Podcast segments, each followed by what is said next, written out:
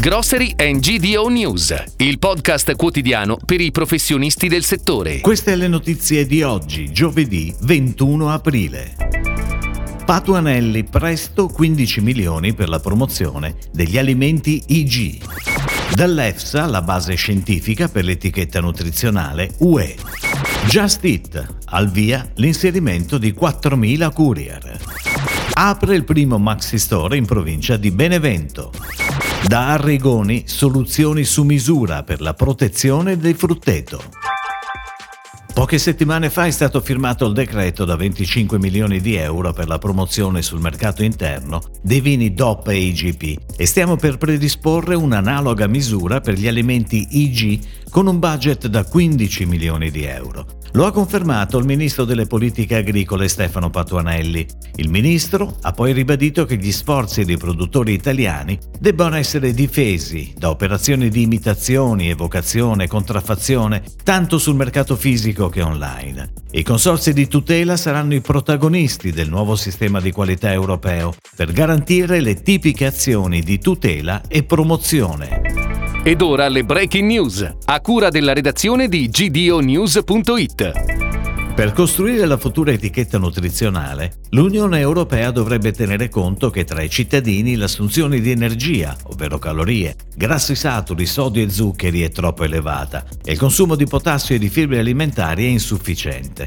Sono le conclusioni dell'Autorità Europea per la Sicurezza Alimentare sulla profilazione nutrizionale, che è la base scientifica su cui la Commissione Europea progetterà l'etichetta nutrizionale obbligatoria dell'UE, attesa per la fine del 2022. Lo studio EFSA, uscito dopo una consultazione pubblica di tre mesi, non si esprime invece su un tipo specifico di etichetta, né sulle quantità di riferimento, ma individua le sostanze nutritive e componenti non nutritivi, energia, fibre alimentari, più importanti per la salute delle popolazioni europee.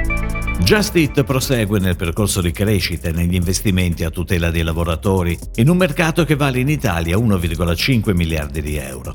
Una delle aziende leader nel mercato della consegna di cibo a domicilio online annuncia l'assunzione con contratto di lavoro subordinato di 4.000 courier nel 2022, che si aggiungono ai circa 6.000 già attivi nelle 24 città italiane, dove Just Eat offre il proprio servizio di delivery. Apre a Telesa Terme il primo Maxi Store Deco in provincia di Benevento, con una superficie di 800 metri quadri e un parcheggio con oltre 100 posti auto. Sono 40 le referenze tra DOP e IGP nell'ortofrutta, reparto che si contraddistingue anche per i prodotti da agricoltura biologica nickel free, da coltivazione idroponica e un angolo specializzato nella frutta secca. Non manca la produzione locale nei formaggi e nei salumi, dove regna il maialino nero, autentica eccellenza del territorio. I mesi che vanno da maggio a settembre sono decisivi per un'intera annata frutticola e al contempo sono anche i periodi in cui si concentrano maggiormente sia i problemi legati agli insetti sia quelli connessi al meteo, come la grandine. Le soluzioni Arrigoni per la protezione del frutteto rispondono a queste esigenze, il tutto nel pieno rispetto di un sistema di agricoltura green e sostenibile. La moderna frutticoltura richiede infatti risposte efficaci a problemi sempre più complessi. Tanti sono infatti i parametri che occorre valutare, alcuni dei quali per decenni hanno rappresentato anche delle contraddizioni di termini, come rese maggiori unite al rispetto dell'ambiente.